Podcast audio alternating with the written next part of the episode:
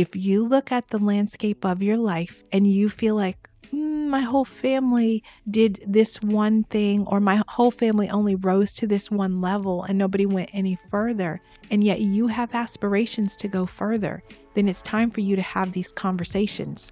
Welcome to the God's Perfect Size Show, where faith meets fat loss. I'm your host, Kim Jagwe, the author of God's Perfect Size, a former food addict turned food freedom gospel advocate. Tune in every week to be encouraged and empowered towards your weight loss goals. Hey, GPS fam. So, this week I want to talk with you about your dreams and your goals.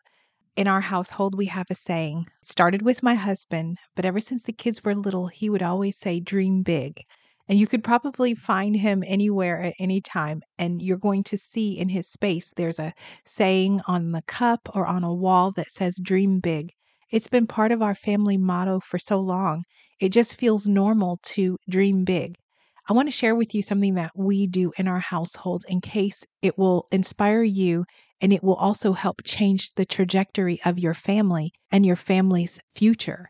So, one of the things that we do, we started doing it just a while ago, but we started meeting with our kids, having family business meetings, and we have a topic or something that we want to discuss, maybe a, a leadership thought that we want to break down and have time to meditate over as a family. And we also bring our Bibles because we always want it to line up with scripture.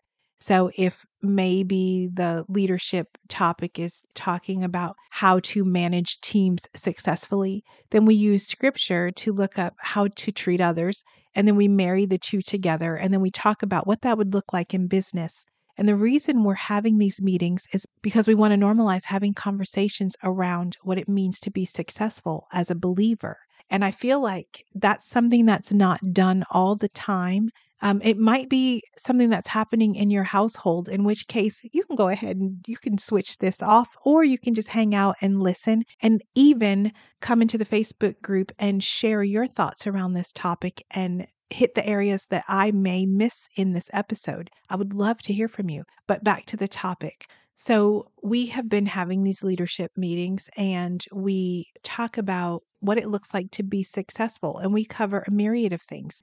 As we're having these meetings, we'll come with maybe a podcast that we heard that week, a business podcast, or maybe one of us read in one of our business readings and we got a revelation in something that we read that week. So we bring it to the table to discuss. So, why am I here and what does this have to do with you? Well, I want to share this with you because I want us to get a group around us and make it normal to talk about success. So, here's the thing someone asked me this week Is it okay for Christians to have money?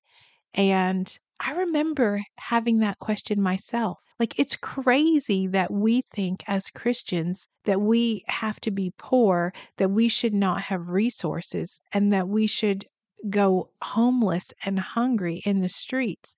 I don't know where we got that broken concept of a loving God. I don't know how we got that concept. Maybe we thought that when we read the scripture about being careful of the love of money, we made that equate to we shouldn't have money.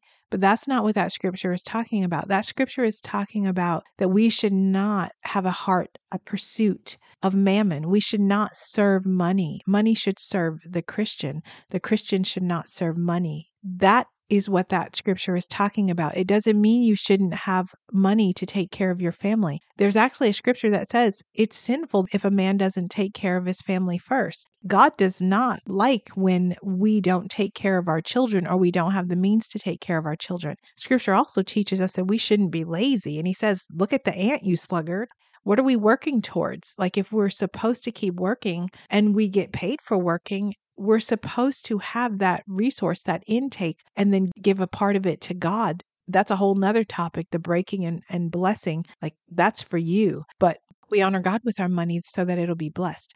So we have these business meetings and we sit and talk with the children so that we make it normal to talk about business things, to have conversations that are elevated in nature so that they can think and see themselves in positions maybe that they never thought possible in their lives. And that they also will have a spirit of excellence as they go out into the workforce or as they start their own companies, whatever it is that God is calling them to, even if it's missionary work. They have a spirit of excellence when they go out there and they have a foundation of the language around business and understanding the language that is required when you're sitting at a table in a board meeting. So we're making these conversations normal. I know this is not our typical GPS episode, but I thought I would bring it to you because I know that if I personally didn't grow up this way and didn't have these conversations and they weren't a normal part of my life, in case there's someone out here listening, one of you, my faithful listeners, who never even thought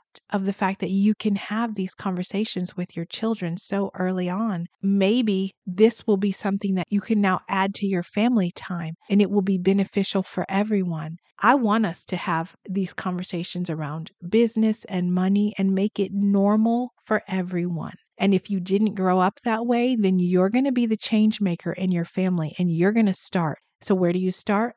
I simply started at the library. Like years ago, I would just go get some free books and I would read these books. I even read like Business for Dummies and I perused that and I wrote down some points. I read, I think one of the earliest books I read was Rich Dad Poor Dad. I know a lot of you out there have read that. I read Rich Dad Poor Dad because I didn't know what I didn't know about money. Like I just didn't know. I didn't know how to make it grow. I didn't know how to hold on to it. I just didn't know. And so I went to the people who seemed to know how to do it and I wanted to learn from them. And that was absolutely free to me. So if you're looking for a place to start, start at your library, start at your local library. It's such a phenomenal way for your family to bond, but to also bond with a purpose. And make sure you're bringing your Bible into it because a lot of these books can steer you in the wrong path so that you do become consumed with success and money. But if you bring the two together and you say, well, what does God have to say about that? And you look up his word, then you can ensure that you're better aligned with the Father's will. When you're pursuing business, you're better aligned with the Father's will. When you're making deals and how to be fair and not have unequally weighted balances, that just means you're trying to make a deal that only benefits you and, and really is harmful to the other person. You don't want to do that because God is going to be there watching in the midst of that deal and he's going to be the defender of the one who who got cheated. So we want to make sure we're lining up what we're learning in these books with the Word of God. And we want to make sure that we're opening our children's minds to higher ways of thinking, better ways of thinking. It doesn't have to just end with what you learned as a child if you look at the landscape of your life and you feel like, mm, my whole family did this one thing, or my whole family only rose to this one level and nobody went any further, and yet you have aspirations to go further, then it's time for you to have these conversations. So, what if you don't have a family to sit down and have these conversations with? Well, the other thing I did was I created a course it's not for sale, so this is not a sales pitch, but I created a course that I could then sit with some coworkers on my job and we could have these discussions. So, if you don't have a group, make a group. It's just as simple as that. If you don't have a family to sit and have these conversations with, then go out and find yourself some friends and bring them together under the mindset that you are going to better yourselves and you're going to challenge one another. You know, scripture says, as iron sharpens iron. And that means that as you become sharp, you sharpen someone else when you share with them.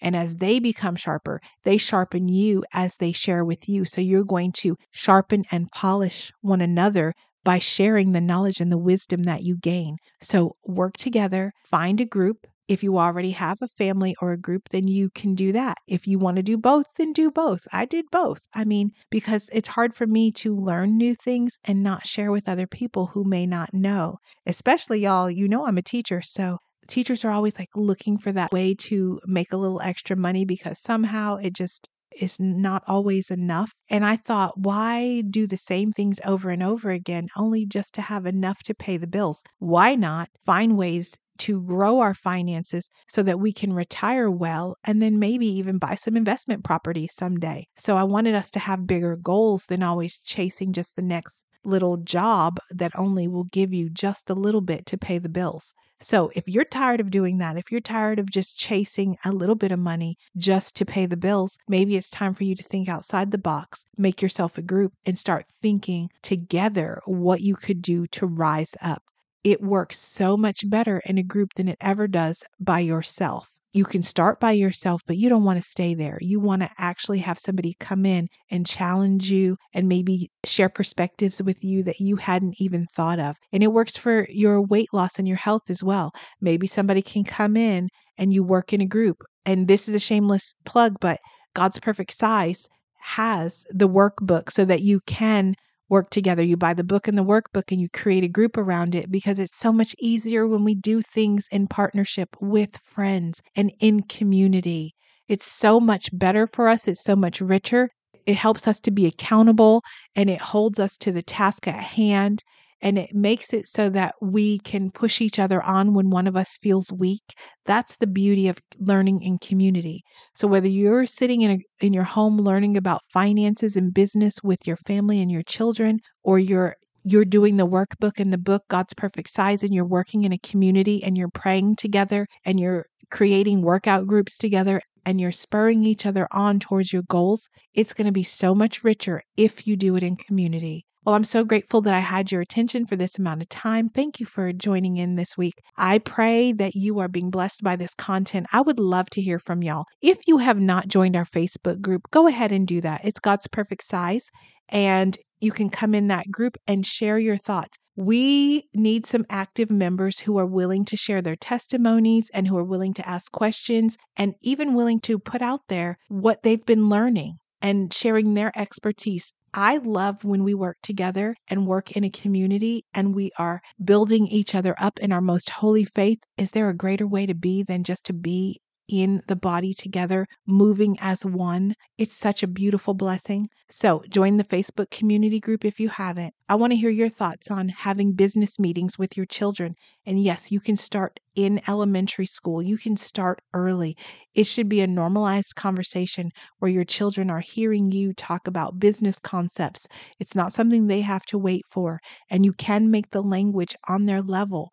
But listen, if you don't start, they won't get it. So start now. All right, y'all, that's the end of this episode. I thank you for joining me, and I'll catch you in the next one. Be blessed.